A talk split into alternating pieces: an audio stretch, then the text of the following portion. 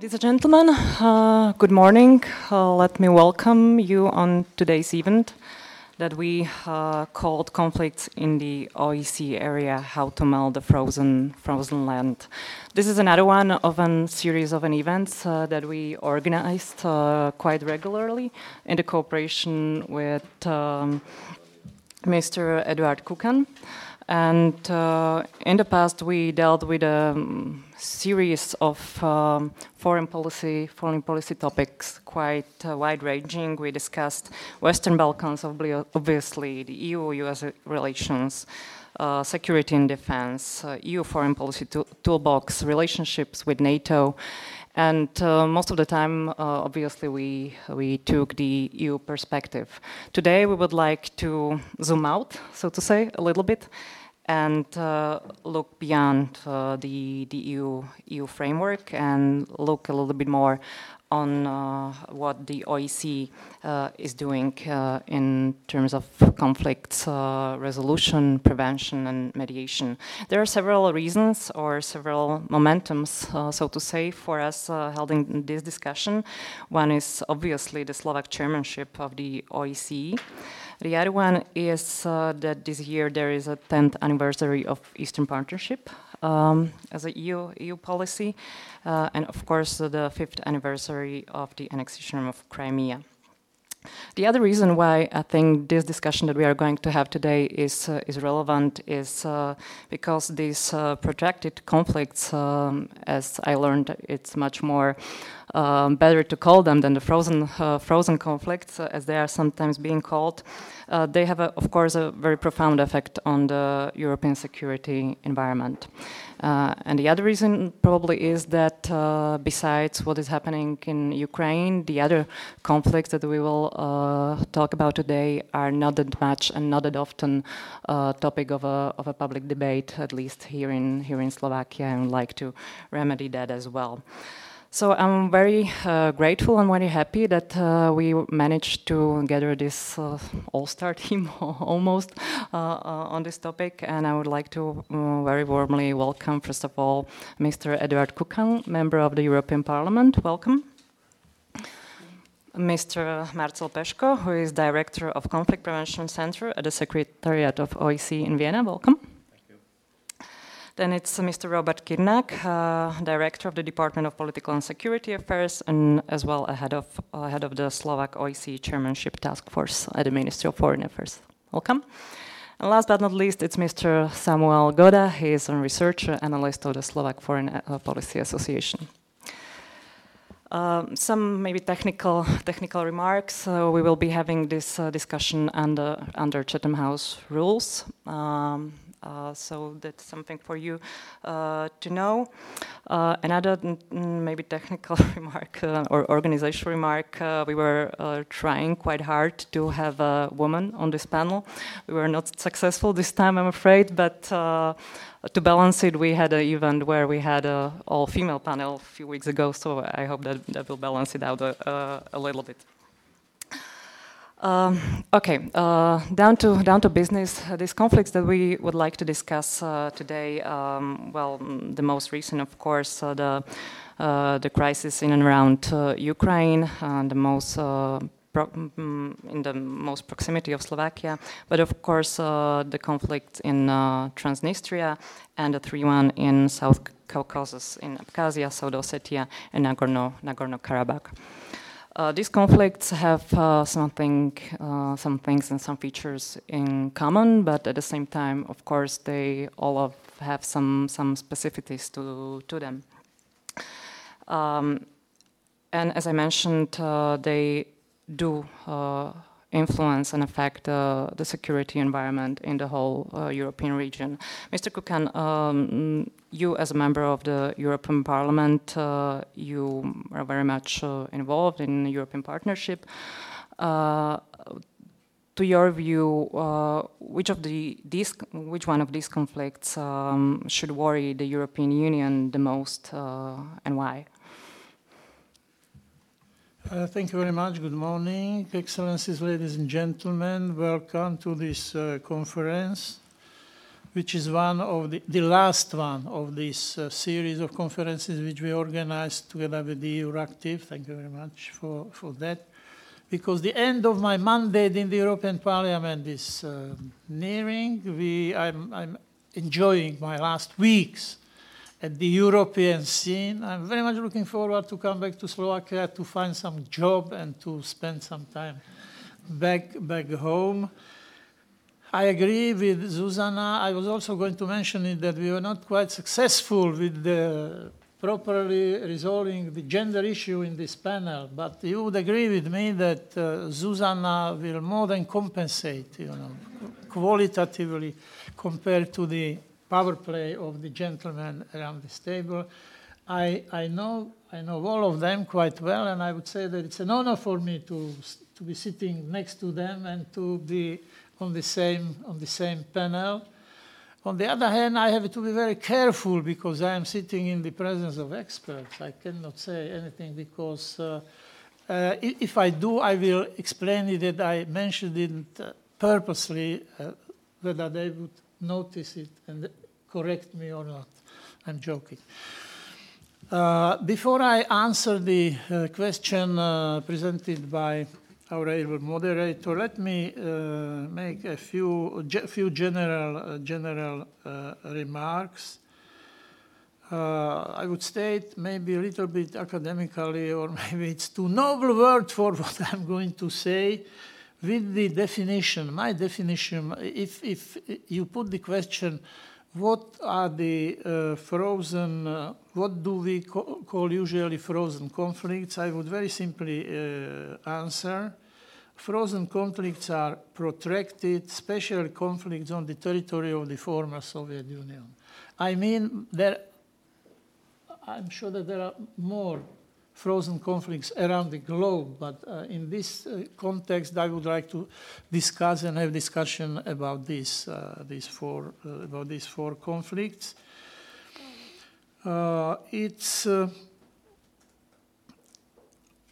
These conflicts are really treacherous. Sometimes you think that everything is fine. They have sometimes sleeping characteristic, but then all of a sudden, military conflicts start, and you never know when they are going to be repeated or to restart. We saw it in the Nagorno-Karabakh recently, and that's why that's very difficult and very dangerous issue. I'm very glad that the agenda of in OSCE agenda of Slovak presidency, the frozen conflicts are very much on the top of the agenda. And I can also tell you that in the European Parliament, definitely it's a very high priority to look and resolve, or to try to resolve or bring some movement, because the ambitions to resolve these conflicts is good, but we should be rather realistic. As a member of the Foreign Relations Committee of the European Parliament, I can say that the European Parliament, as well as other relevant institutions of the EU, especially European External Action Service, pay much attention to these frozen conflicts. I would like to give you an example of what we are doing in the European Parliament. The main phases of the European Union's policy are, of course, High Representative Vice President Madame Mogherini and Commissioner for Neighborhood and Enlargement Negotiation Johannes Hahn. It's important that we have EU delegations in all these countries, and they are very much in the forefront of EU policies, and it applies equally to the activities aimed at resolving the frozen conflicts. I am glad and proud to say that the head of delegation in Moldova is Slovak diplomat Peter Michalko, who is doing a very good job. I hear it from everywhere. Yesterday I talked to him. He is doing a really very good job. Now, there are Besides these EU delegations, we are having the EU special representatives, who are high-level diplomats with their own staff, who give extra support to Madame Mogherini and EAS. They operate in highly volatile political environment, as you can imagine, with a lot of political sensitivities. But their work contributes to the fact that EU has a foot in the door in the frozen conflicts. We currently have EU Special Representative for the South Caucasus and the crisis in Georgia, Mr. Toivo Klar. I know him for many years and we cooperated with him a lot. His mandate aims to contribute to a peaceful settlement of conflict in the region, including the crisis in Georgia and Nagorno-Karabakh conflict, by promoting the return of refugees and IDPs, internally displaced persons, and to support the implementation of such settlements in accordance with the principle of international law, to engage constructively the main interested actors regarding the region. I should also mention one thing, that recently we adopted a resolution in the European Parliament on the role of the EU special representatives. I was negotiating it on behalf of my political group, the European People's Party. There is a novelty in this text. The European Parliament clearly asks for the appointment of EU special representative for Ukraine, focusing in particular on Crimea and Donbass, to be responsible for monitoring the human rights situation in occupied territories, implementation of the Minsk agreements, de-escalation in the Sea of Azov area, and pursuing the right of internally displaced persons. Second, we aim to step up engagement of the EU special representatives precisely in order for them to be involved in solving of the frozen conflicts. It's a recognition of a severe case and situation in which Ukraine is. I supported this call. I think it's a matter of political urgency to keep these conflicts high on the EU's foreign policy agenda, as they are sleeping right on our doorsteps. Now, four recommendations how to approach the frozen conflicts, and then I'm going to answer your question very, very directly and very briefly. The EP needs to keep the human rights situation in the frozen conflicts high on the political agenda, and also raise public awareness to them. Not everyone has an idea about where these places are. Showing a map to our citizens and underlining the fact that these zones are on the European continent very closely, even to Slovak border. I think it's very important. Second, absolute support for the territorial integrity of the countries in the eastern neighborhood, Moldova, Ukraine, and Georgia. This is married with the fighting propaganda linked to questioning the legal status of the zones, as proved many times with Crimea. We need to effectively fight against disinformation and propaganda, which aims to solidify the volatile situation in frozen conflict zones. Third, I would say moving forward on European path of these countries. As much as certain political developments in the countries are not ideal, political understatement, for Moldova, for example, the EU must not lose sight of supporting pro-Western democratic forces and the vibrant civil society that exists in these countries. This will be very important for the incoming new high representative, whoever it's going to be. We don't know yet. We don't know even the names, no speculation so far. Only there is one. Many people are willing, but they will be really very important, and for the new European Parliament as well. And the last, Russia. Russia is a part of every single protracted frozen conflict, perhaps at least in the Nagorno-Karabakh.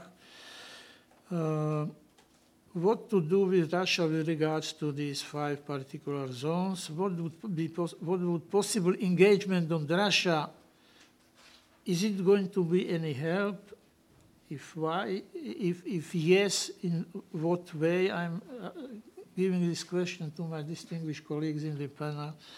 And to conclude, please, let me just add, Slovakia has a positive image in the mediation world of diplomacy. We acted as mediators in the conflict in the Western Balkans, for example, and many diplomats from Slovakia have been and still are very active in international organizations. And therefore, I have the hope that Slovak presidency of the OSCE will be successful. We shouldn't overdo the expectations. We should be walking on the ground. But I think it is possible that we shall bring some movement forward, at least in the solution of the frozen conflict. And now the journalistic question, which one of the frozen conflict should be most important for EU to concentrate on. It's difficult to give the fully correct answer, because you would find good reasons and good arguments for each of them.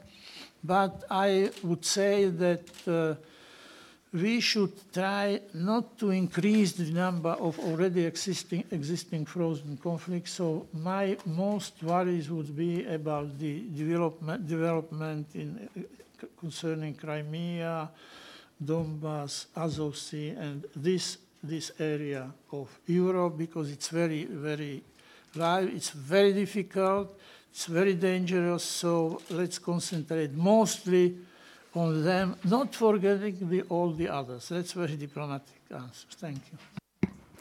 Thank you very much. Mr. Kukan outlined what the EP or the EU is doing in terms of these conflicts, even some plans for the future with a special representative.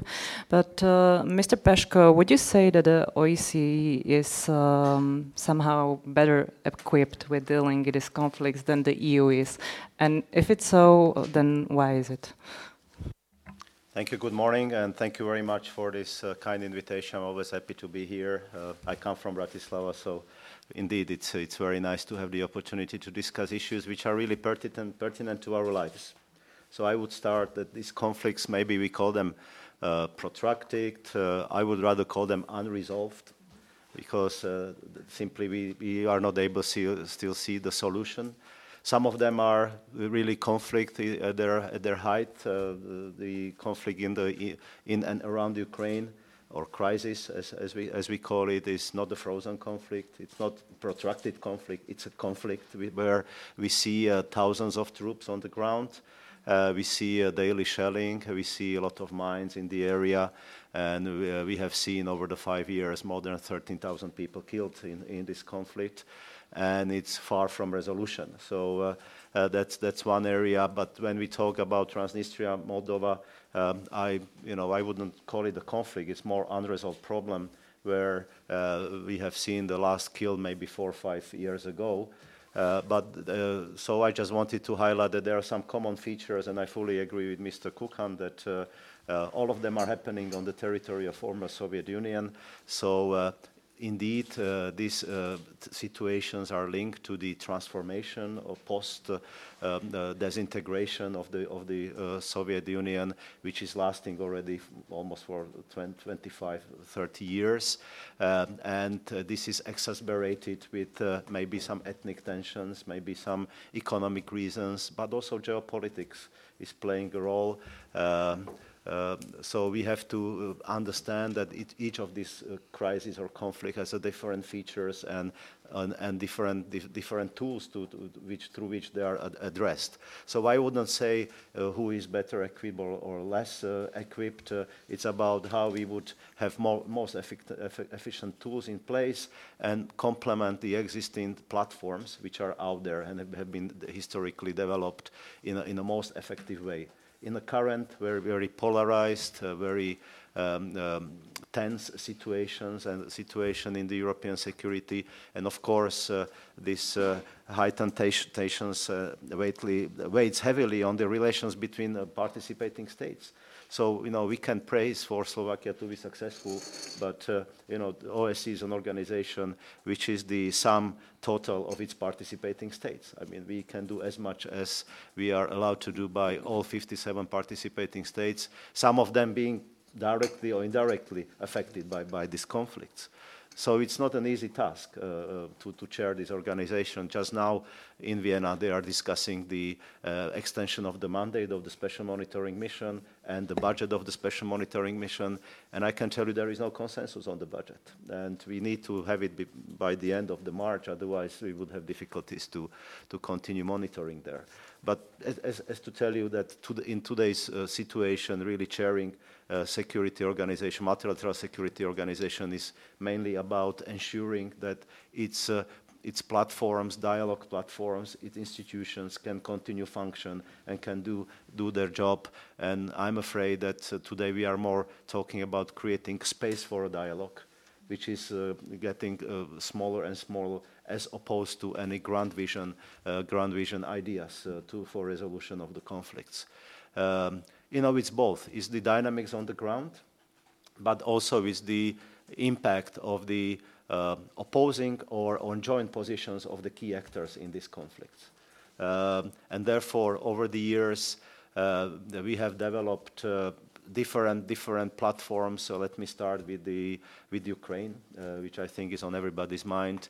A trilateral contact group, which has been established right after the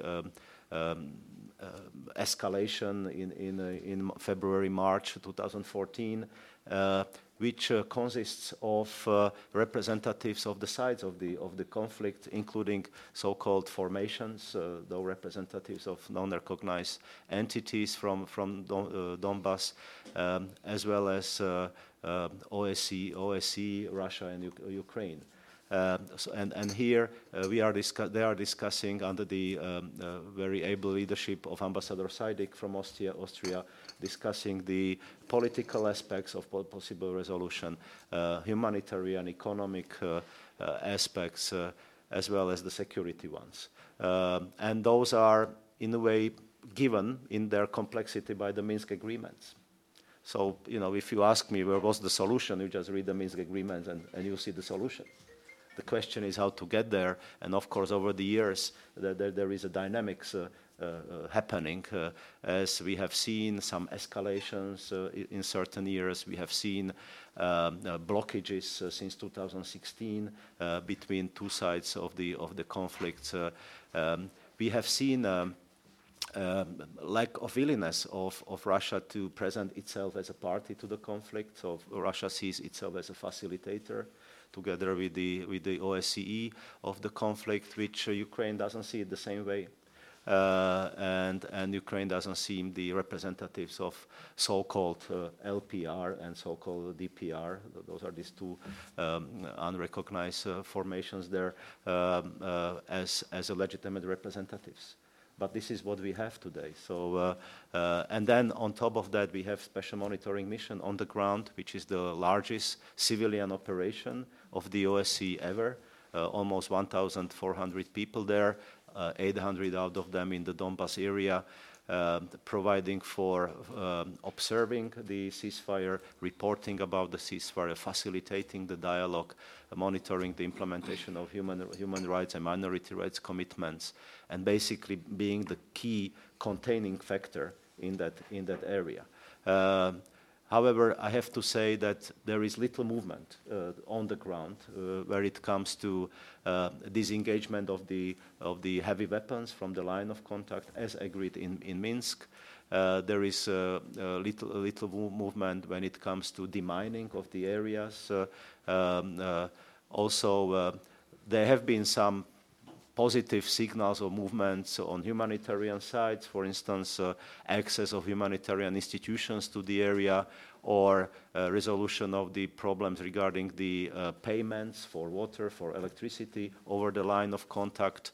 So there are certain I would say, positive steps achieved over the years, including the exchange of detainees in 2017 and also last year, but still not completed. But many issues are continue to be unresolved. You know, and I was there 2 weeks ago in that area, and we have to realize that there is still about close to 3 million people affected directly by this conflict, living close to the line of contact. Donbass area is very heavily populated, very industrialized area, so the line of contact is crossing urban areas in a lot of places. And today, you know, these people, it's not even hatred. It's not even any sort of course, optimism, not at all. It's more apathy. So after 5 years, they basically have to go with it as it is, and they don't see the end of the tunnel here, unfortunately. So I appreciate very much that in such context, the OSCE Slovak chairmanship is now focusing on the humanitarian aspects of the conflict, and I think that's one important area where we need to do more when it comes to demining, for instance, around the civilian facilities. You know, we have daily shellings close to the vicinity of the water filtration stations or power grids. So these are areas which needs to be demined, or even safe zones should be created there. That's one big issue. Another one is the access of doctors, for instance, to the gray zone. Opening of the pedestrian bridge in Luhansk area, which is the only bridge there in the whole Luhansk area, which can be crossed today, and even that one is partly destroyed. This is also a strange conflict where you have almost 1 million crossings a month through this line of contact. So people cross through this bridge. About 10,000 people crosses every day. So it's not about sort of ethnic or, you know, people-to-people grievances or conflicting sides. I mean, the people are living together, only that they are affected, their lives are affected by this. So I think that the international community should do more here, and we have to see how we can help to improve their positions. It's not easy, because everything is linked to the high-level politics. We know the situation after the Kerch or Azov Sea situation has even deteriorated between Russia and Ukraine. So we don't see a dialogue there, unfortunately. We don't see exchanges of detainees. So there is no dynamics on the top, and therefore it's becoming very difficult to achieve any progress, even in the area of humanitarian problems at the level, bottom or the ground level. And if here are any colleagues from Germany and France, I think they would agree with me that also Normandy 4 is not delivering today. Simply the structures which have been developed to agree on how to move forward the implementation of the Minsk are not efficiently working. And this all affects, of course, the situation on the ground. So we have to focus also on the continuation of our role there. You know, people would say, you know, OSCE is good in containment but not good in resolution. Yes, I agree with that, but OSCE, that's us. OSCE is European Union, OSCE is Russia, is Ukraine, OSCE is the US. So that's the OSCE. So we are all not good in the resolution. And of course, and OSCE would be happily doing more if we see some progress in the Normandy 4 framework. But simply we don't see it. There is an agreement on disengagement there or a ceasefire, but there is no real progress on the ground. And that's the problem, you know, of communication between at the high level and the ground level through the Minsk. So I hope that with the elections now upcoming, there could be hopefully some momentum, which we would definitely look at it how to move on that. And I agree with Mr. Kukan that I would rather focus on what we have already on the table as opposed to opening new avenues. experts, mediators would tell you that resolution of the conflict needs to be seen through inclusivity and comprehensiveness. Agreement between politicians is not enough. You need to create a space also on the ground between the people, so there needs to be people-to-people contact. You need to have some sort of economic interchange, media interchange. So you need to work also on the grassroots. You need to include women, because they have different perspective on issues, and they represent at least half of the population which is affected by the conflict, or even more. And they have, they are more efficient when it comes to human rights, when it comes to humanitarian issues, when it comes to economic opportunities. Men are mainly mostly looking on the security side of the conflict. But we need to have also this perspective. But there, on the Ukrainian or this conflict in and around Ukraine, you simply don't have these discussions. We are trying to support some dialogues between the sides at the civilian level, but people are not led yet to debate. If I move to Karabakh problem, there is no people-to-people contact. No, that's always driven top down. And only recently, with the changes in Armenia and new Prime Minister Pashinyan and in a way the new dynamics, there is now agreement that parallel to their meetings at the high level, there needs to be more done when it comes to people-to-people contact. So now I'm switching to that issue, which is there since the end of the Soviet Union, since 1988, for those who don't remember, the Karabakh problem. And it's always, when the countries are getting to the solution, and then there is always a sort of fall down and always a risk of escalation, because we are seeing here heavily militarized area. Over the years, both countries acquired a huge amount of military equipment, even the most modern ones. So any escalation at this level would be detrimental, not only for the region, but also for the whole OSCE area.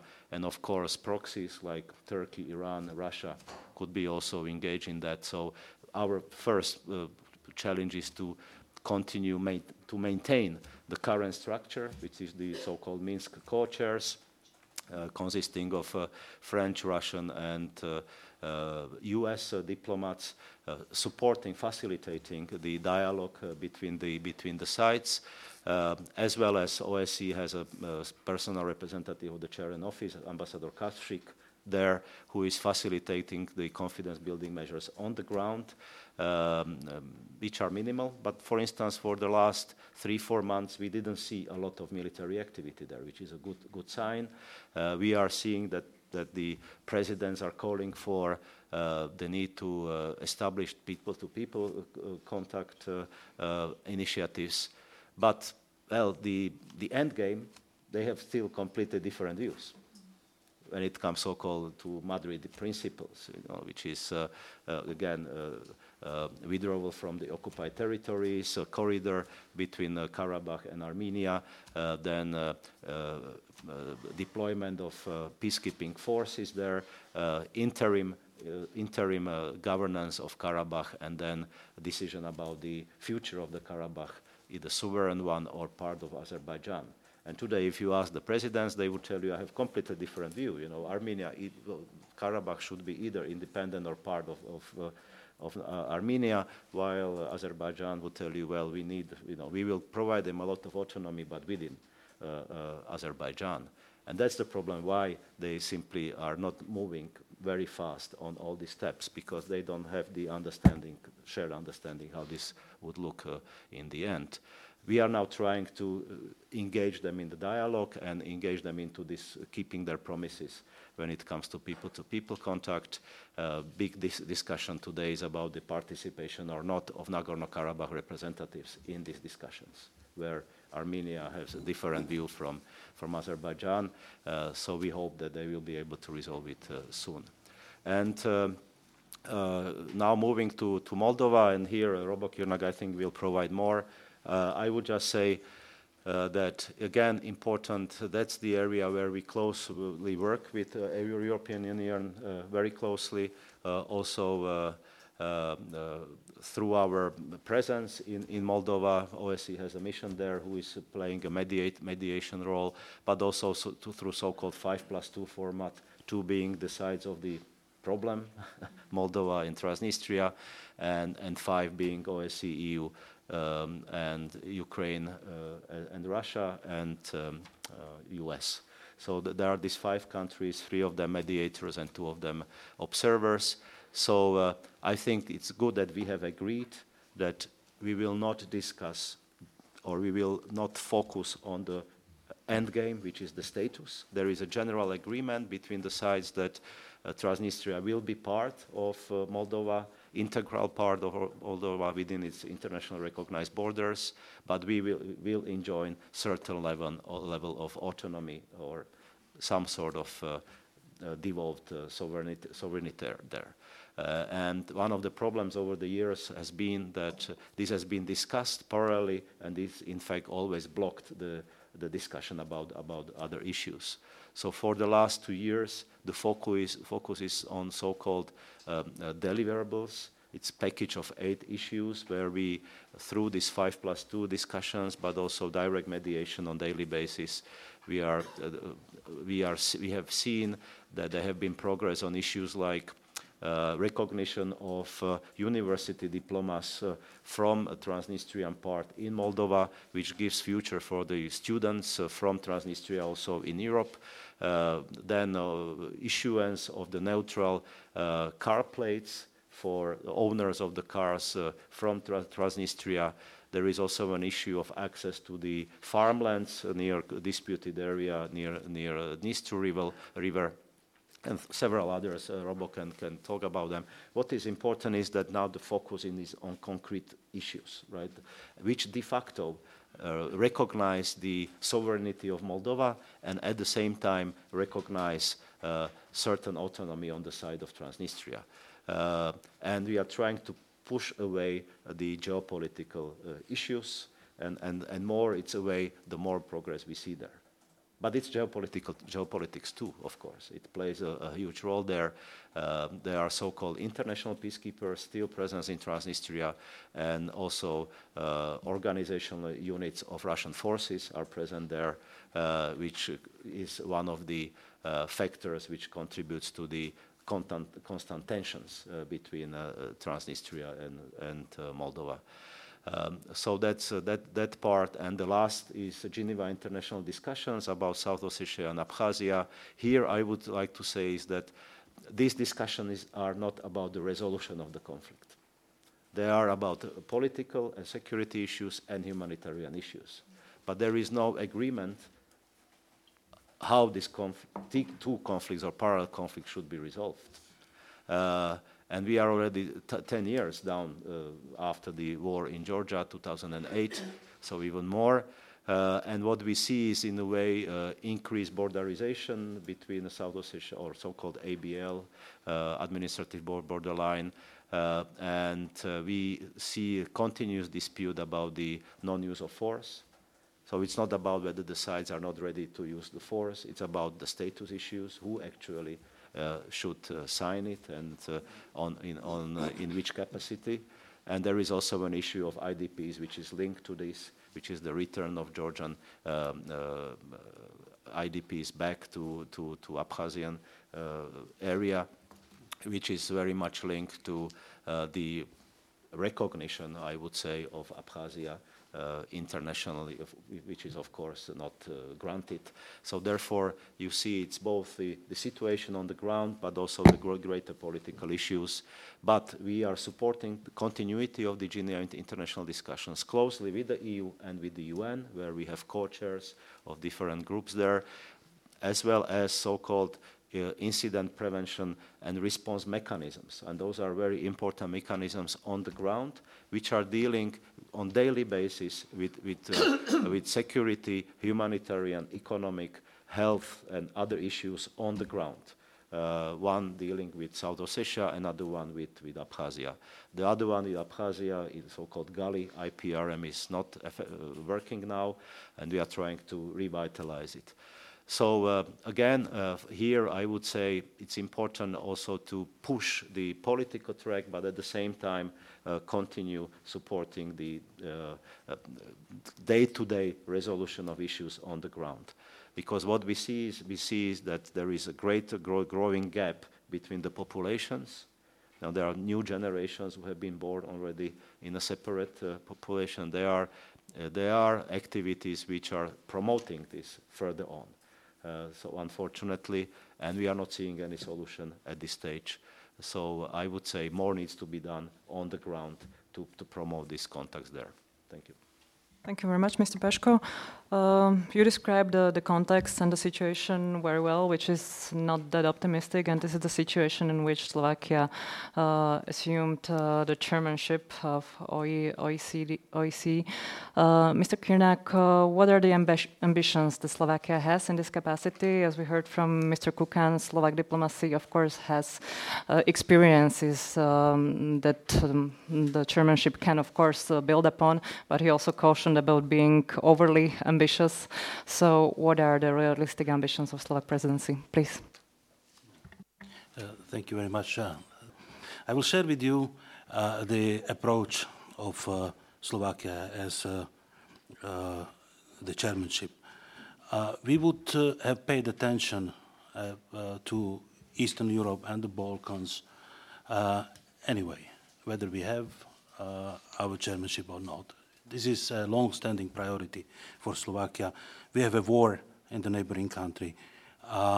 We are talking about the frozen conflicts or protracted conflicts, but if we are 5 years after the start of the conflict, isn't it a protracted conflict, unresolved conflict? Also, I read the invitation, then should we unfreeze those conflicts? But let's think about what it would mean, unfreeze the conflict. So rather prevent the escalation and try to settle down the conflict, look into the future. The topic of today's discussion falls or can be covered by all three clusters of the priorities of the Slovak chairmanship. This is the conflict prevention and mitigation of negative consequences on the population directly affected by the conflicts. Then the secure future. And the third cluster is effective multilateralism. And we see also in the composition of this panel that we have the joint efforts of international organizations. We, as chairmanship, try to avoid overlaps and seek synergies to help to resolve the consequence of the conflicts. Some methodological aspects. We are into the difficult year. It would be easy to say, okay, we cannot achieve anything because we have 2 elections in Ukraine. But the elections themselves are already a challenge, and we cannot afford to lose time. So we have had some positive dynamics in Moldova.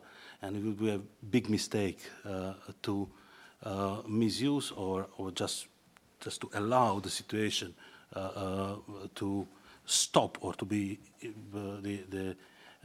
instrumentalized in internal political affairs. And because we remember times when the negotiations stopped for a couple of years, and now we need to keep this and look to the future. That's another aspect. It will be easier to focus on deliverables, the just low-hanging fruits. We must be serious about our responsibility.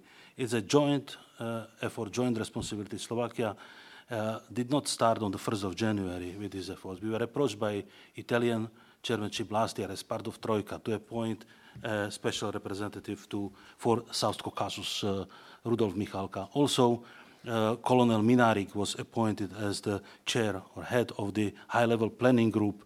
That's a group of mostly people with mostly military background who are tasked with preparation of the peacekeeping operation once an agreement on Nagorno-Karabakh is reached. And also we are thinking about the future, the continuity and consistency of our efforts. Albania is the next chair, and we all know that Albania has doesn't have so much. Or Eastern Europe is not so much in focus for Albania or their expertise. You know? So there should be some assurance about continuity of the efforts, and we are rather than thinking that Slovakia would continue and take over this responsibility, we would rather focus on the chairmanship after. Which will be involved in this. So we are also, we kept Franco Frattini as the special representative for Transnistria because he delivered, and so the expectation also for this year. We had elections now, there is a process of formation of the new government. Yesterday the parliament was convened in Moldova, and it will take some time. There are also speculations of possible preterm elections possible. But I believe that there will be a new government, but then we can really get into the real business, the second half. Usually you focus on the first half, on deliverables in the conflict zones, but in this specific case, maybe it's an opportunity, you know? We'll have more time to get to business and focus on Moldova in the second half. Minister made a pledge at the presentation of the priorities and the meeting with the heads of the field offices to visit all the countries, all the regions where we have the field offices, and he's delivering. He paid attention, he paid visit to Ukraine as the first country, and logically so. Then Moldova because of the elections. We didn't want to get into the pre-election campaign period. We finished last week the three visits to South Caucasus. Central Asia is, there will be 2 trips to Central Asia, and then most probably 3 trips to Western Balkans, or Southeast Europe, how we call it. You will hear the difference in terminology. What will be our approach? And sometimes we are faced with some countries even praise us right from the beginning. Thank you for your the approach which is neutral. So no, we are not neutral. I'm sorry, we are not neutral. There are subtle differences between neutrality and partiality and objectivity, and we would rather strive to be objective because we and it goes from the simple fact that our approach is based on values. We are also, our policies towards those countries and the regions should be consistent. There will be no special Ukrainian, Slovak policy during the chairmanship and in 2 years or 3 years after. We will also focus on using the windows of opportunities that are coming, and it's very important to be ready for such moments, to work diligently on the issues, but when the moment strikes, Marcel mentioned Moldova. My minister passed several key messages when he was there. First, keep the elections right, free and fair, and allow all the deputies to take their mandates as soon as possible. Continue with reforms. And then regarding the Transnistrian settlement process, finish up what is already on table. That's the famous Berlin Plus package of 8 CBMs. We called it the confidence building measures, or sometimes confidence security building measures.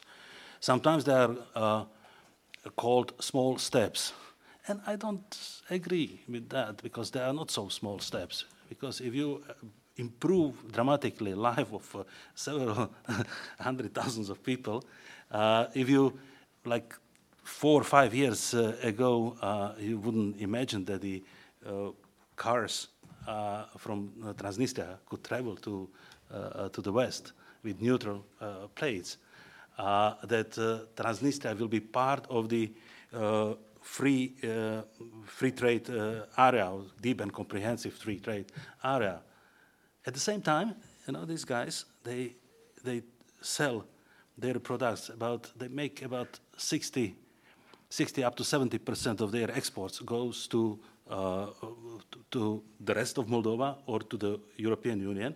At the same time, they are not allowed to trade, they're not allowed, their banks are not allowed to open the correspondent accounts in Western banks, only in, they trade in their rubles or Russian rubles, and or in foreign currency, but without the banking support. So this is the, for example, practical issues. These are not small steps. The Transnistrian citizens, they, companies, pharmacies, they import medicines from Russia, and they sometimes, or from Eastern countries, and they sometimes they don't comply with the EU specifics for and but people suffer.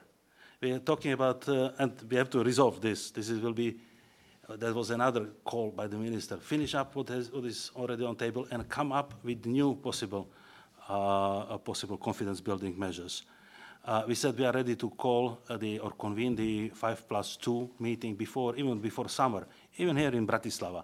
But this process is not just the process for itself. Just, of course, it's very important to keep the dialogue, but this process should be focused on results. So once we have the results, and sometimes we talk to the people from both banks of Dnestr River, and they, as if they want to make us happy, and we tell them, no, guys, this is your ownership. You should show political will, the courage and responsibility, and this is your settlement process. So, and at the same time, not forget about the future, the big issue. Now the Moldovan president is talking about the big plan for Moldova. That's the final settlement, the status issue. Of course, we are not able to finish this. We would be glad if we could somehow approach the start of the talks about the status issues. But for that, we need to create conducive conditions, mutual trust. And there are hiccups underway. Even before the elections, there were two negative moments, but we were able to diffuse together all the participants to diffuse those moments.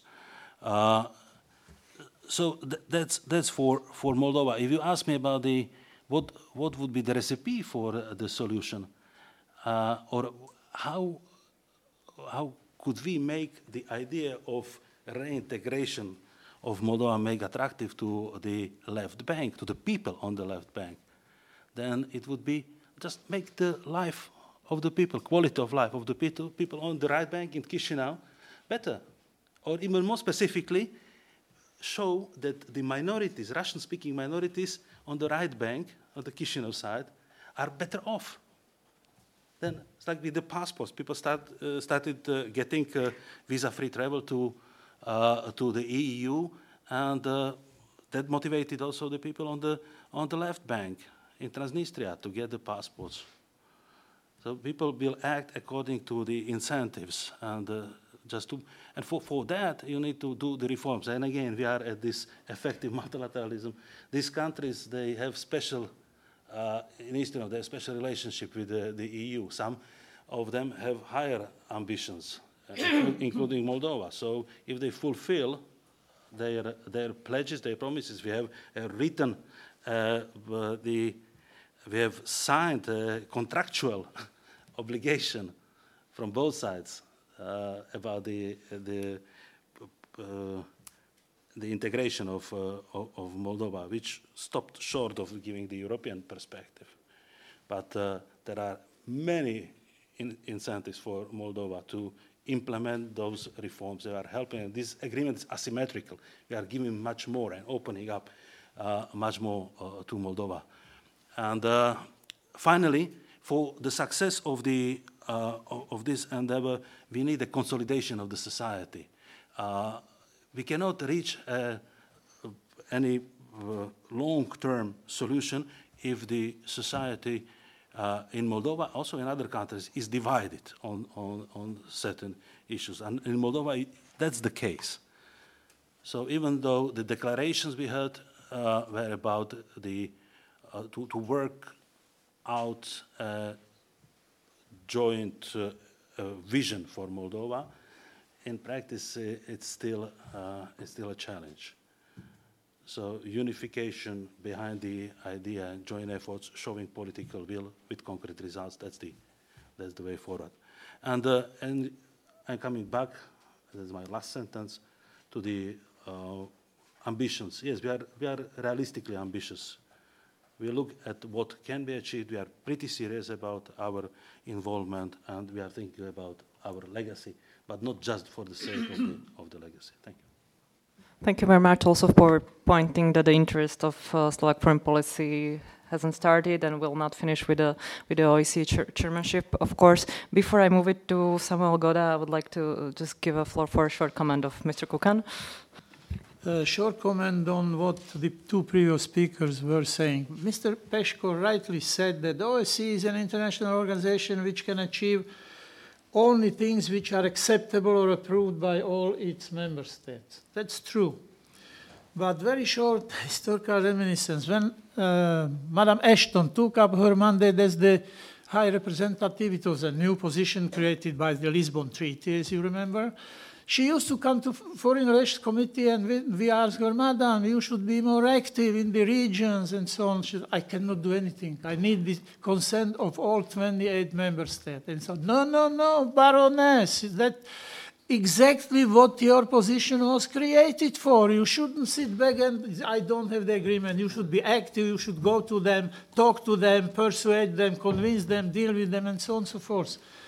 OSCE, okay, it's different, but I think that chairman can make the difference. You can say that you can enjoy life being the chairman, traveling, visiting each of the OSCE member states and saying, I cannot achieve more because I need all the agreements from them. The Slovak presidency took it different way. It came up with the ideas, concrete things, as you said, the humanitarian aspects of this crisis in Ukraine, and although it will be difficult to fulfill all the ambitions, but I said that I expect that it would be successful because I think that it would be really active in trying to achieve, not to waiting. So that's my point.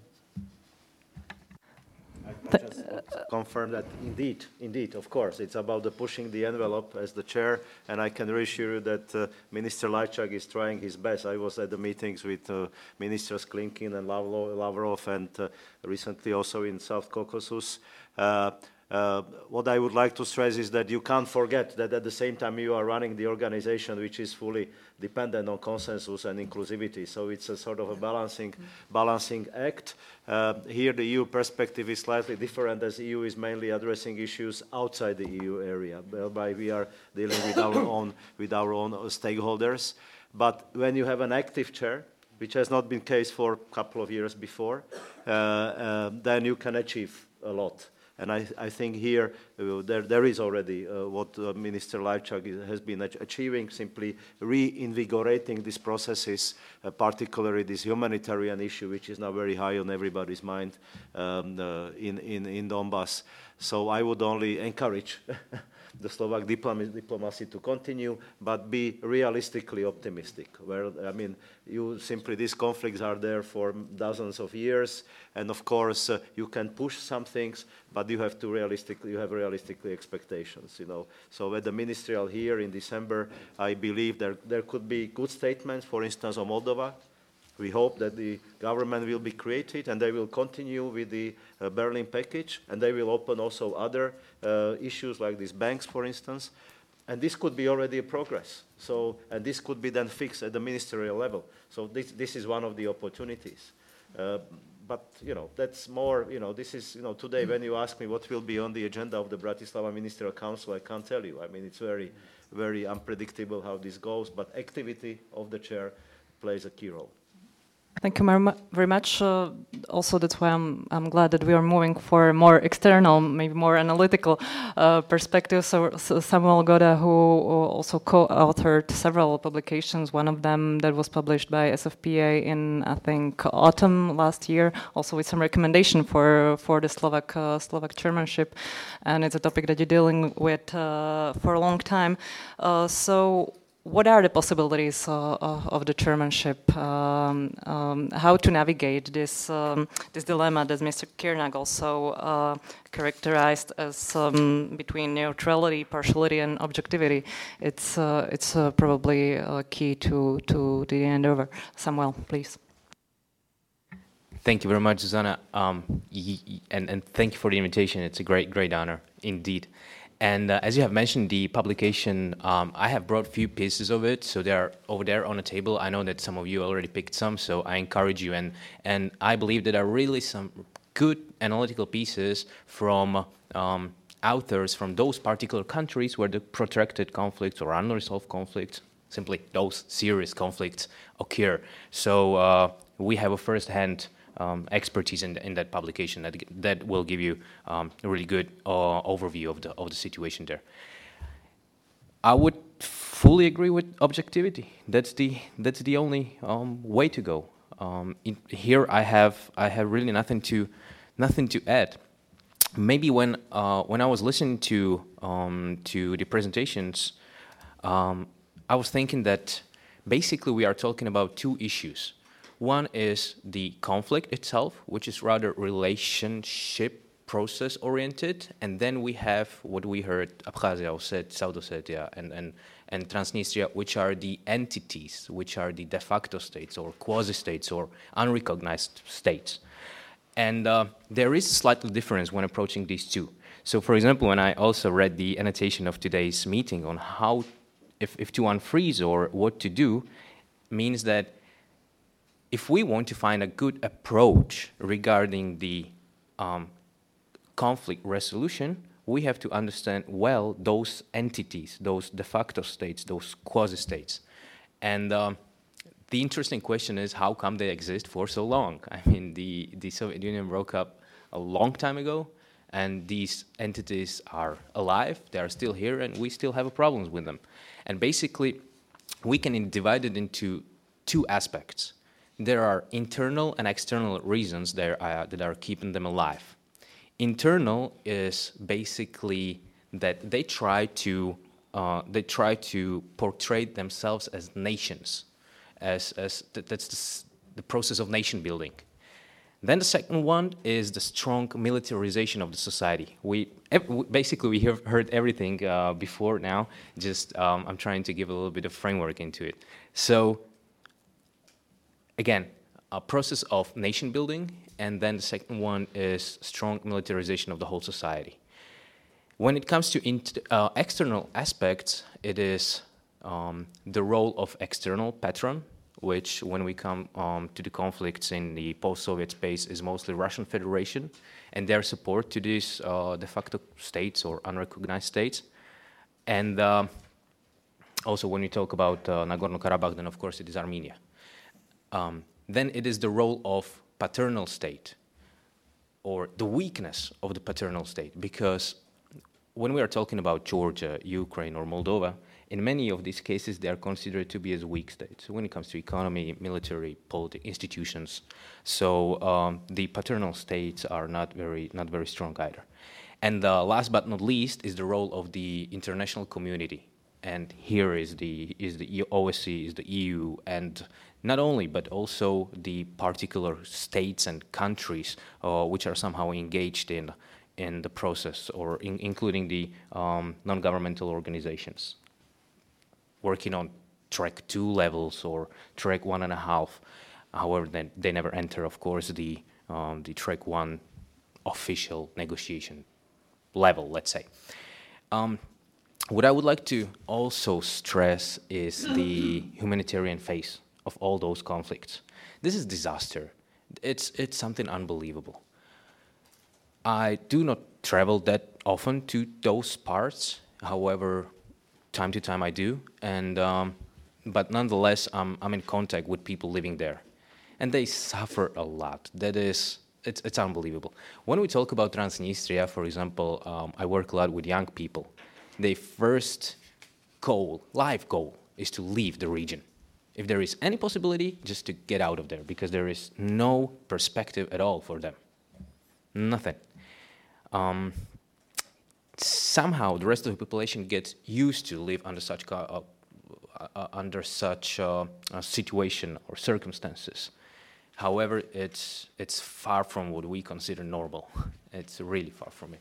Then when we talk about Ukraine, about Donetsk and Luhansk, there are people living 4 years without electricity, without water supplies, without basically they are abandoned. Those are people living alongside the contact line in Donetsk and Luhansk regions. And we have only limited information from what's going on in those uncontrolled areas, but probably even worse. As Mr. Peško said, that 3 million people live in there. Most of them are affected if when it comes to electricity or water. So really, they are living under unbelievable humanitarian situation. And yes, that's our doorsteps, as Robert Kyrnak said. It's just neighboring country. And Transnistria, Moldova, it's not far at all. All these conflicts are interdependent. I mean, when something happens in Transnistria, it affects Ukraine, it affects Ossetia. So, but interesting thing is that there are only 4 ways what we can do. Not that more. There are only 4 ways for their solution, as according to theory, all right? I'm from academia and NGO sector, so that's why. First is full independence for those entities. Second one is their inclusion into external patron country. Third is their reabsorption by the parent state. And the fourth one is the inclusion to the parent state, but as a different entity, let's say federal agreement or whatever. Basically, these 4 ways. Which one is good, which one is not, I have no idea. That's the million-dollar question. And this is what also Robert said, that the negotiations going on in Moldova on the status, the big question. If you give, for example, federal position to Transnistria, there will be nothing less expected from other entities than at least this federalization. If you give independence, then not least than independence. So it's very, very complicated, but according to, as the system is set, there only were 4 ways on how to solve it, nothing else. Thank you. Thank you so much. I would like to now open it for your questions or comments. Should you have some, you can either just raise your hands, or there is also still a possibility to pose a question even anonymously through Slido. You can see the coordinates on the screen. But if you have something to ask or to comment, please raise your hands. Yes, here in front. My name is George Robakidze. I represent the Georgian Embassy. First of all, thank you very much to all panelists for your very interesting presentations, and you touched the topics from almost every possible point, and we saw the problem from that different angle. The only one thing what I missed here was your position and your evaluation about the role of the Russian Federation to all these conflicts. Because, frankly speaking, we should also start naming the things by their names. All these conflicts might not exist if not direct involvement and engagement of the Russian Federation. And all these problems might not be solved unless the Russian Federation is willing this or is forced to do it. So how can you comment about this? Thank you very much. Thank you very much for these questions. Of course, Russia is a key, albeit not the only player in all those conflicts. And I think it's only fair to address the question heads on. So who would like you to start? Miss? Well, I would say the role of the Russian Federation in addressing conflicts in the post-Soviet area is indispensable. I mean, we have to take into account that Russia is one of the key actors in addressing this conflict. So their resolution or not very much also depends to the level of engagement and readiness of Moscow to find this resolution. I agree here with you. For us, for CPC, Conflict Prevention Center, we are not there to determine what should be the result of the negotiations. I mean, we are trying to create an environment conducive for discussions, to addressing concrete issues or different issues I mentioned. It's of course up to the countries to find their way. And you know much better that after the agreement between Sarkozy and Medvedev, there is still differences of view what actually was then agreed. So you have your national position, and if there is a representative of Russian embassy here, I would say they would have their national position. We can only call on sides who are engaged in the conflicts to look for a solution. And Helsinki principles represent the basis for those, which is, of course, territorial integrity, respect for inviolability of borders, but there is also right to self-determination, but in a cooperative way, not by using or by threatening of the force, but through the dialogue and finding a common solution. Samuel here indicated some models which can be found. The disintegration of the Soviet Union itself provides a model where there were also some very tense areas, let's say Baltics, where the OSCE was also involved for years as well. I can only call on the sides of the conflict to really use this experience and these principles as a guiding principles to find a solution. I think the problem here is that it's going beyond these conflicts. These conflicts are both symptoms of the lack of finding or readiness to find a common ground on the greater political and security issues globally, but also in Europe. And they are at the same time hostages of that, and therefore we have been trying to really create an environment conducive to restart the arms control agenda, for instance. The whole OSCE is based on cooperation; it's not based on non-cooperation and inclusiveness. I mean, you can't. OSCE is very, very volatile environment. I mean. Today we are seeing blockages there in the organization only on daily basis. So, as I said, your position is such, but I can only call on all actors there to use the existing platforms to look for a solution which would be acceptable to all sides. The problem there is that we are seeing generations already grown in South Ossetia and in Abkhazia, living in a separated environment from Georgia, and we are seeing, administrative measures which are preventing the people to live together in one environment, which then exacerbates the perception of the other side as an enemy. So, and not really looking for a solution which is acceptable for all, but more for divisions. And this is what Robert said. This provides them opportunities for militarization, the lack of the transformation of economies there, and in a way inflicts on the region as such.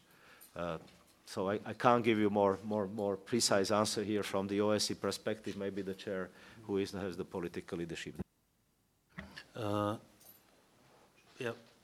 What Minister Kukan said. The definition of the protracted conflicts, they are on the territory of former Soviet Union. I would go even further and say they are on the outskirts of not just the former Soviet Union, but of the Russian Empire. So there are long historical roots to all the conflicts. And behind all these actions are interests.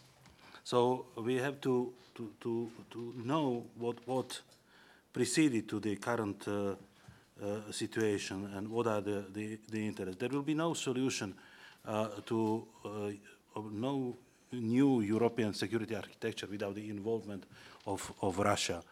And I mentioned the trips of the minister and CIO to the conflict zones, but we also paid visits to certain important countries, including Moscow. And I must say, mention one aspect. When we were talking with the Russian leadership about the situation at Donbass, we passed the same messages which we passed in Kiev, we passed in Moscow, and we appealed to Minister Lavrov to exercise the influence Russia has in Donbass.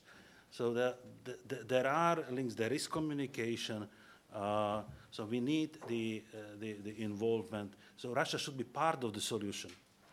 Of course, we follow others, like the researchers, they say, okay, if you have involvement of Russia in certain conflicts, then in order to resolve this, and there is a military involvement, the recipe is to make it unprofitable for Russia to come to the conclusion it doesn't pay to be involved in this. So that's the idea that I heard. Then you have there is more structural problem. For example, Marcel, you mentioned the Russian military presence in Transnistria. Nobody denies it, but there are two kinds of soldiers, Russian soldiers in Transnistria. One group is a legal peacekeeping operation based on the peace treaty in 1992. The other one are the remnants of the 14th Army, the old Soviet Union Army, which guards, or so says, the ammunition depots. It's 20,000 tons of ammunition, 22,000 tons. Just imagine 37 trains were sent back to Russia. And more than 20,000 tons remains there. And we are talking, there is a request, legitimate request by Moldovan government to withdraw all the foreign troops from the territory of the Republic of Moldova. Then there is a practical problem because in the previous years the recruits in this Kolbasna military formation was made locally. So there are 200,000 Russian passport holders, Russian citizens. Russia is ready to defend them and their interests. So they are recruited there. So you cannot just take these soldiers and take them back to Russia. You have to basically to dissolve that formation, which is a challenge. So I mean, there are many aspects, and some of them very technical. We should be patient when talking about this because quick solutions they are sometimes dangerous. And Samuel said, there are four types of solutions, and this reminds me also of the stratification or division of among the population of Moldova. So the first group, and it reflects exactly the solution. The first group thinks that okay, we can exercise pressure, put the population in Transnistria, those separatists, into the corner, and they will have to give up because they are isolated now. The present leadership is not like Yanukovych in Ukraine, so they will cooperate with us, and we will really squeeze them, and we will get them. The second group says, "Let them go. We are not interested. Goodbye. We don't need them. We don't need this problem. It's not. And let's go to the EU and other international organizations." And really, the smallest group are those who think, let's think about the real reintegration, how to get those people motivated, work together, find a solution. And then probably the biggest group are the people who said, I don't care. And this is the most dangerous because they say, if people oppose, then that means that they are interested in some kind of solution. But you say they don't care. This is this apathy that Marcel mentioned in Donbass. No wonder after 5 years. Thank you, Samuel. Yeah? Just very shortly, Russia is an external patron of these entities. They support them in different ways, financially, providing pensions, providing military equipment. It differs from conflict to conflict or from entity to entity. They even provide curricula for the educational system in those entities, because that's what have been said. They are the dynamics are more towards Russia and are antagonistic to parental country, because also the education, everything supports Russian Federation more. Nonetheless, what I would say in general is that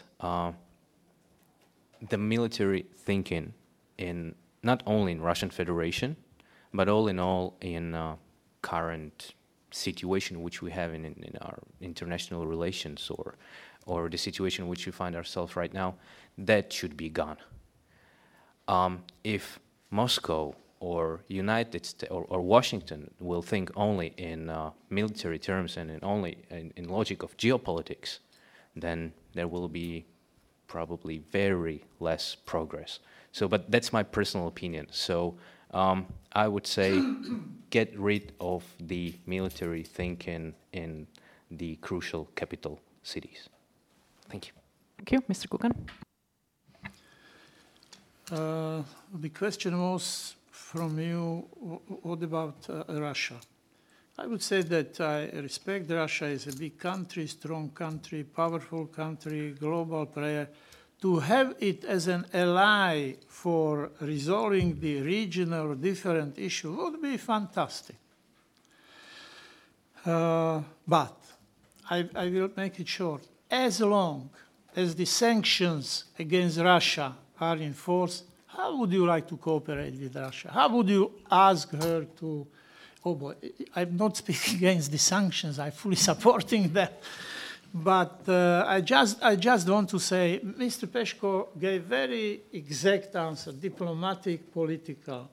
But as long as the sanctions are valid, we can have nice theoretical, academic debates, discussion, but that's it. That's it. So without Russia's agreement to move in issues for which the sanctions was introduced, it's not a pleasure to do, and many countries are waiting for the positive movement of Russia, and they would support the cancelling of the sanctions immediately. But that's not the case, and it doesn't seem that it's going to be the case. Every 6 months, EU is discussing, there is unanimity, otherwise it cannot be approved. So that's where I see the problem. I can tell you some anecdotal stories. European Parliament is very much involved now in sending EOM missions, election observation missions. 3 of our colleagues went to the election in Nagorno-Karabakh, which is not proper, to say at least. Government of Azerbaijan issued international warrant arrest, so we were afraid of the fate of our 3 colleagues and tried to help them. Another mission, member of that observation mission, gentleman from Poland, deputy president of the parliament, went to the rally of an opposition party and even took the floor, and so he was immediately sent back home. But these are also issues which we are, whenever there is the observation mission going to Azerbaijan, once they return, there has written a report that it was the best example of democratic free elections, which nobody of us believed. And they were still trying to say that it's true. So we are also doing some activities along these lines, but I would repeat what I said, that with sanctions against Russia, nothing is realistically possible. I'm afraid that these conflicts, of course, when you look at them from the national perspective, they are very much infringing of the sovereignty of the nations, and I think there have been those opportunities in the past as well. So what the international community can do is really trying to create these windows of opportunities, and definitely this is from the OSCE perspective. But I'm afraid that these conflicts, the longer they continue, the more they will be instrumentalized in this East-West confrontation, and they will be also in a way seen as a part of the justification for further militarization of the European soil. And we already see now deployments of the strategic weapons in Crimea. We see forward defense postures in Baltics. We see further militarization of the Black Sea. And believe me that the fact that the countries are unable to engage into real discussions about relaunching of the confidence-building measures, including in that area, is also exacerbated by these conflicts, that we have opposing positions on where we see the resolution, including the conflicts on the territory of Georgia. And I would rather suggest that they should be seen as a catalyst for solution, not as a catalyst for further divisions. Because we have principles, we have actually the visions how this could be resolved, but there is not sufficient, I would say, political attention to these conflicts, and there is always a one-sided support, which is not conducive to finding a sort of complement or accepted solution by all sides.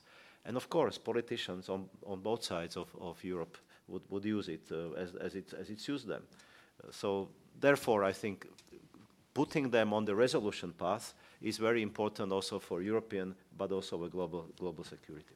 Okay, Mr. Kyrnak, shortly. I would like to point out to the fundamental danger of imposed binary decision, the false dilemma. And that comes from the perception from Russia, that once you are for the European, especially the countries in the Eastern Europe, once you are for the European, it means automatically you are against Russia. We understood that membership of the former Soviet Union republics in NATO is the red line, that Russia would never accept that. But we lived under the impression for a couple of years that the association agreements and closer cooperation and reforms in Eastern European countries is something which Russia, it would be fine for support also of the development of trade and cultural exchange, whatever, with Russia.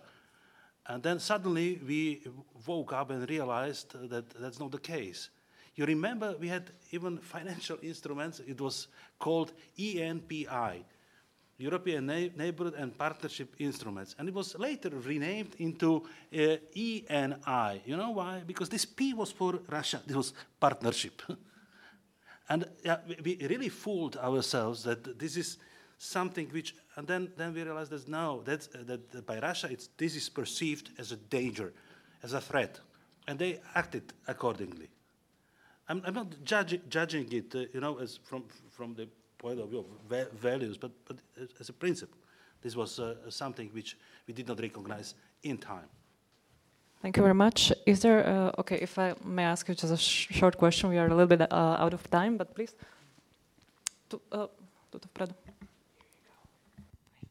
Thank you, and thank you so much for this fascinating discussion. I mean, it's clear to me that Slovakia has a lot of expertise, I mean, lined up at the table. It's great. Maybe just to bring in, firstly, another gender voice in the room, and to also maybe bring a positive message. And no conflict is comparable, no country is comparable. But Marcel, you mentioned women, involving women in the dialogue and how important that is. So, again, looking at Northern Ireland and our experience there, this was really, really an essential part of how the cross-community dialogue happened, was through the involvement of women.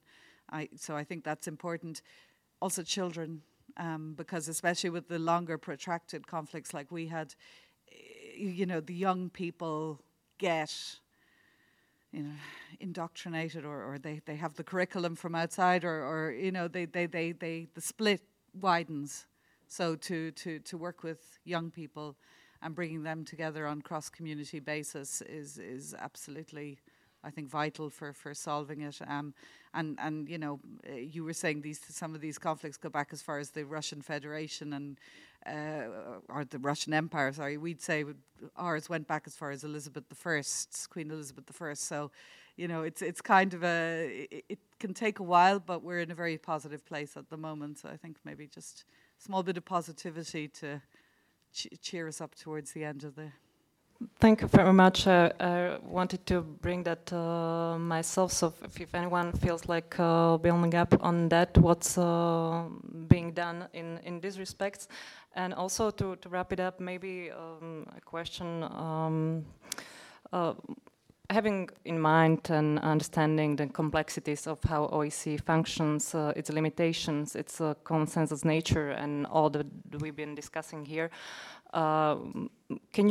are there maybe very specific examples of something that wouldn't be happening now on the ground in these conflict areas, should there be no OSCE? Very simple answer then. By example, look at Ukraine. When the crisis struck, the only organization which was ready to deploy this in 2 days, the mission was the OSCE. And despite all the talks about the UN-led mission or a hybrid mission, whatever, now what we have in place is the SMM. And there might be criticism, whatever evaluation, but it's delivering, it's keeping things, and is well respected. And we are trying to, as chairmanship, to support the activities. And Marcel mentioned several deliverables we identified. We are in touch with the Ukrainian side. Last week, our people were in Severodonetsk, the meeting with the humanitarian demining. Just can you imagine that there are kindergarten schools and hospitals which have within the perimeter of 1 kilometer mines on their territory? Not land mines, but the anti-tank mines, which would, So one of our efforts is to identify the schools where we and hospitals and kindergartens where we can, with cooperation of the Ukrainian side on that side, because they will never interact. So maybe also on the other side. Also the crossings on the administrative line to increase their number if where possible, but also to demine. This is about humanitarian, not military. Humanitarian demining. So people are dying because they are queuing at the crossings, and they have a heart attack or whatever, and there is not sufficient capacities to provide them with the basic health care. So these are the issues where we can be really helpful. And but for all that, we need one thing, and it is the basic security. And this basic security can only be provided by the sides of the conflict. Thank you very much. Samuel, would you like to maybe add something on the engagement with youth, maybe? Yes, thank you. I mean, nothing to add regarding this because Robert said it all. But regarding this engagement of women and young people, that's exactly a great point. Women, for example, from Russian Federation, there are the NGO called Women of Don, and they are cooperating with Ukrainian NGOs, and they are talking about the situation in Donbass, which is basically one of those connections, very few connections, which you have between Russia and Ukraine. And these are the people-to-people contacts, and there is this willingness to maintain the contact simply. And then regarding the young people and their engagement, for example, into decision-making processes in those particular countries, that's something crucial. That's what OSCE does as well, because they support their projects, they support their ideas. There are people from field missions, from the OSCE field missions, coming to those events and talking to those young peoples, for example, I don't know, from Transnistria and Moldova, plus different regions of Moldova. And they are talking about the issue that is common for themselves, not about the future of Transnistria, but I don't know, I have a problem with my community. And basically those problems are the same in Transnistria and in Moldova. And actually working with young people and with women, that is truly priceless. Nonetheless, it's also long-term run, and but yeah, that's one of the very few ways on how to make any progress. Thank you, Mr. Peško. Yes, I would just compliment here.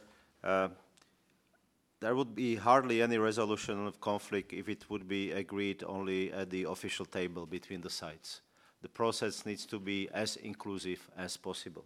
And that's one of the protracted problems with some of these unresolved conflicts, that it's not inclusive enough.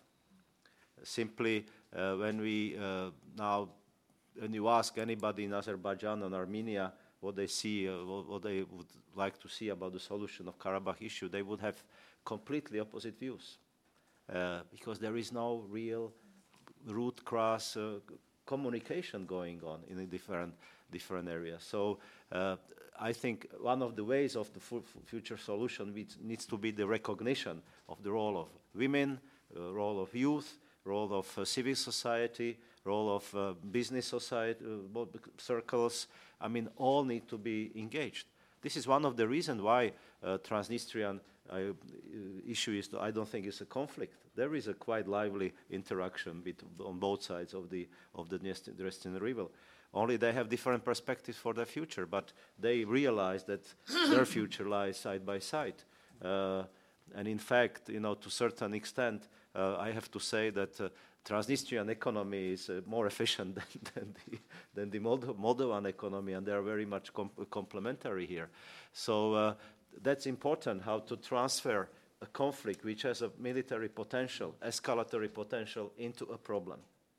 And then we have then leftovers of Russian soldiers there, and then you are dealing with issues like that, but you are not dealing with the potential of escalation, which is the case in Karabakh, which is present in eastern Ukraine today, and unfortunately also in Georgia. And on this question, cooperation, coordination, of course, this is, I can tell you that OSCE is now seen as a strong regional actor when it comes to conflict prevention management and post-conflict rehabilitation. We are a strong partner with the EU. Just recently, we have signed the exchange of letters where conflict prevention was highlighted as our top area of cooperation. So I, for instance, practically cooperate with PRISM, whatever it's named now, you know, that part of the EAS which deals with the monitoring of situations, early warning plans, etc. So we have very practical cooperation. But I have to say, OSCE structures represent 57 participating states, right? So we are not the EU. We are very much coordinating, cooperating. 70% of our staff in the SMM is coming from the EU countries. EU is the main donor. But you have to realize the comprehensive nature and inclusive nature of the OSCE, and this is why we have SMM, because this was realized as a neutral, objective actor supported by all, including by the states who are directly involved in the conflict. And the UN, for Chapter 8 regional cooperation arrangement, here UN sees us really as a key actor in dealing with these issues in the European or OSCE area. There have been discussions about the deployment of the UN peace operation in Ukraine, but I can tell you there is no real appetite for that, doing it now. Really, for the UN, OSCE is the principal partner in addressing these issues, and we are coordinating very, very closely. Just this week, on Monday, we had Mr. Jenča, who is another Slovak there, Assistant Secretary General, who visited Vienna discussing security sector reform. So, thank you. Thank you. Mr. Kukan? No, I will take away from this discussion the words by Mr. Director whether the term frozen conflict is right. Because really, some of them are not frozen at all. Some of them are very, very hot, even too much. So maybe it would be better to think how to put it according to the political reality. And one remark, I hope that it will not be necessary to include these issues to the OSCE scope of activities. We were discussing with several colleagues last week the issues in the Western Balkans. Belgrade-Pristina dialogue. which is at the standstill because Madam High Representative is not courageous enough to lock up two leaders and keep them as long as they reach the agreement. I mean it. And the talks about the swapping of territories, you know, Preševo Valley going to Albania, north of Kosovo going to Serbia, you would be surprised how many heavyweights agree with that. You know, whatever they agree, the two of them, we should expect it. Who are we to tell them? Completely wrong. I'm very much against it. And just somebody mentioned, you know, that in Preševo Valley, not Albanians are only living other nationalities. So it may turn into a frozen conflict.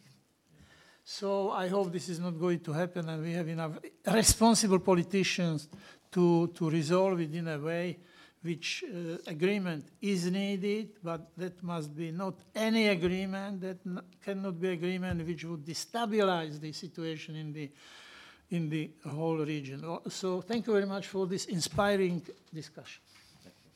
Thank you very much. I think we can agree on one common aim, not to have more conflict that will become frozen or protracted or unresolved in the future.